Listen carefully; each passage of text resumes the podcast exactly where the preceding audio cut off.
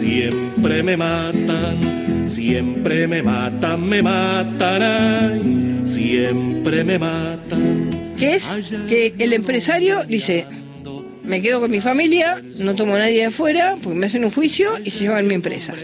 Entonces, primero, vamos a derogar todas las leyes que han quedado como leyes de multas, ¿no? Sobre la indemnización. Escucha, Agustín, este Que- Agustín que es, es civilista. Para, para. ¿Vas a derogar las leyes de multa? Sí, había. Menem había hecho unas leyes que tenían lo que llamaban unos contratos especiales. Discúlpame, ¿cómo las haces a derogar? ¿Tienen que pasar por el Congreso para Sí, derogarla? La derogás. Sí, sí, pero no, no es la derogás. Después llegas al Congreso y tenés Pero la es de que la izquierda es- y todo. un- son leyes ridículas. Está bien, Pato, pero va- después vas a tener enfrente lo de la izquierda que no te la van a querer derogar. Los de Máximo Kirchner lo de no es que llegás y las le hago, un, le hago un DNU y te la derogo en dos minutos. Dale. No te preocupes. Pero las- yo voy a salvar a las pymes y no las voy a, no voy a dejar que Mírame, las maten. mírame, escuchá. Te miro. Te Te, miro, miro. mírame. Primero. Me haces un DNU, a los 15 minutos tenés contencioso administrativo rompiéndote la ley. No me importa, no puede. ¿Cómo que no No puedes? existe. ¿Cómo que No, no? hay manera. Te no hay sacan, manera. te, te la y además le voy a pasar la, la justicia laboral a la ciudad de Buenos Aires. El Estado Nacional no tiene por qué tener una justicia laboral. ¿Por qué? Si es una justicia laboral que está absolutamente contaminada y dominada por los gremios. Nunca un empresario gana un juicio, nunca en la vida. Siempre le rompen la cabeza. los- Siempre me matan, me matan, ay, siempre me matan. La columna. Me pongo nervioso. De Gustavo Campana.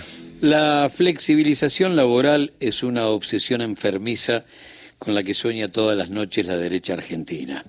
Es producto directo de una borrachera ideológica que le apunta a millones de seres humanos y que paralelamente atenta contra sus propios intereses. Una especie de perversa inversión en felicidad pasajera, porque en definitiva reducir los costos a través de sueldos a la baja siempre termina con balances que indefectiblemente hablarán de pérdidas empresarias. Industriales empecinados en fabricar pobres no son otra cosa que los verdugos de la demanda comercial.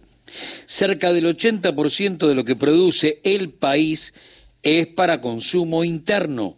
Por lo tanto, los peores números de la actividad siempre llegaron cuando los derechos de los trabajadores fueron congelados total o parcialmente. La demanda comercial que genera demanda industrial y que con las dos demandas arma demanda laboral, la motoriza millones de bolsillos obreros con poder de compra. En el idioma que más les gusta, sin demanda no hay oferta. Nunca fue al revés. Nunca primero la oferta para construir la demanda. Primero necesito demanda para después armar la oferta. Insisto, nunca fue al revés. Ningún industrial se sube al trampolín para clavarse en una pileta sin agua. Y la demanda existe solo cuando hay salarios fuertes. El larretismo eh, a correrse de esta historia porque ya sabemos qué hacen cuando construyen piletas. Si la pintamos, es suicida. Con los bolsillos flacos, la cadena industrial se rompe en el eslabón más sensible y a su vez, y a su vez, en el eslabón más despreciado por los CEOs.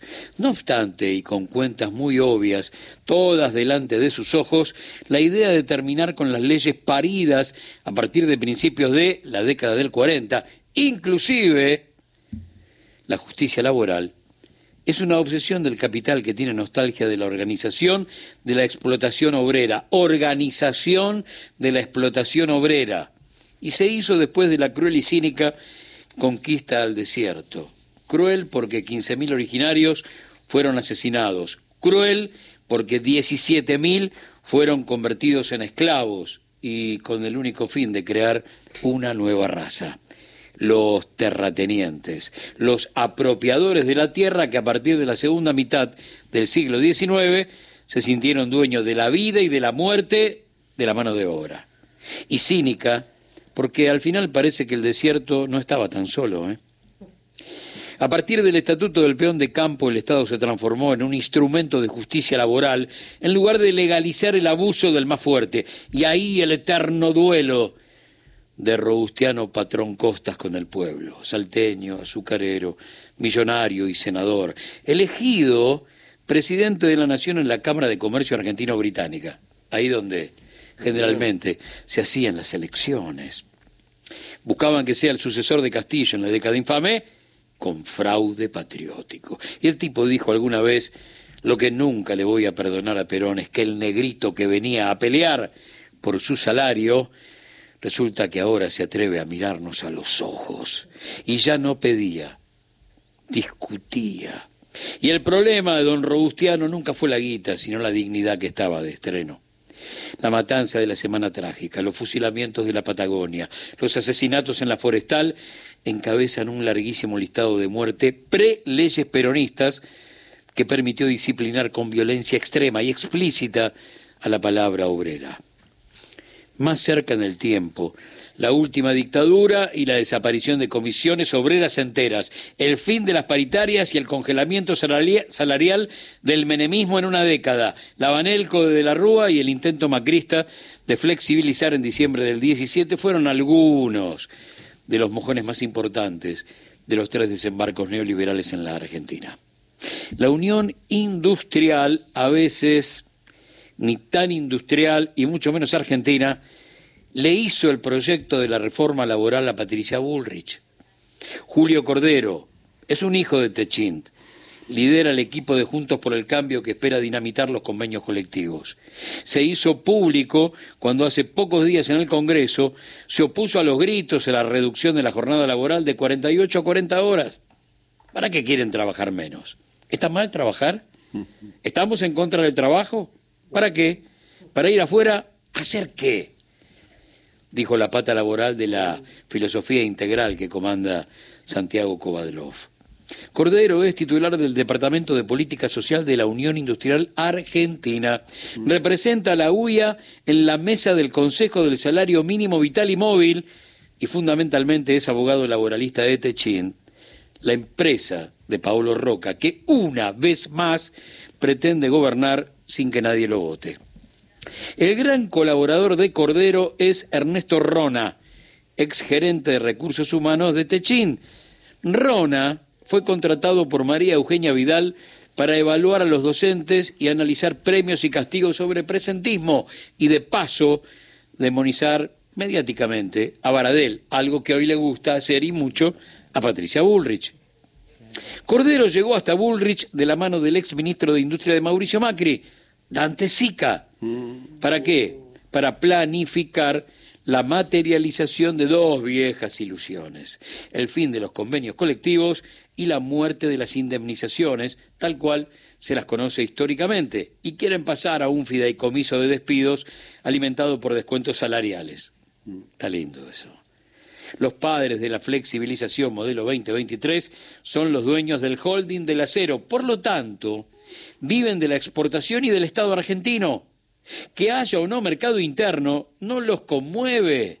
Son los enemigos del pueblo y de las pymes, las estructuras manufactureras que emplean más del 70% de los trabajadores registrados. La Corte Repeto fue la que en 1930 le dijo a Uriburu con la acordada dele para adelante. Esto es legal, está fenómeno. La Corte, repito, cuando llegó el primer peronismo, se negó a pagar el primer aguinaldo por anticonstitucional. La Corte, repito, se negó a tomarle juramento a los jueces del fuero laboral porque eran anticonstitucionales.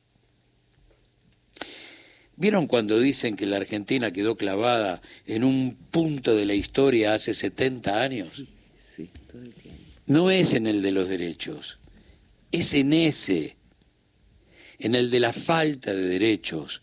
El sueño es volver a la Argentina preperonista si se puede, pero si es posible y el empujón es un poquito más fuerte, volver a la séptima economía del mundo. Milei habló de eso el otro día con orgullo. Fines del siglo XIX, principios del siglo XX. 20 familias que no saben lo que hacer con la guita, que viven en palacetes de la ciudad de Buenos Aires y son latifundistas, y un pueblo muerto de hambre. Ah.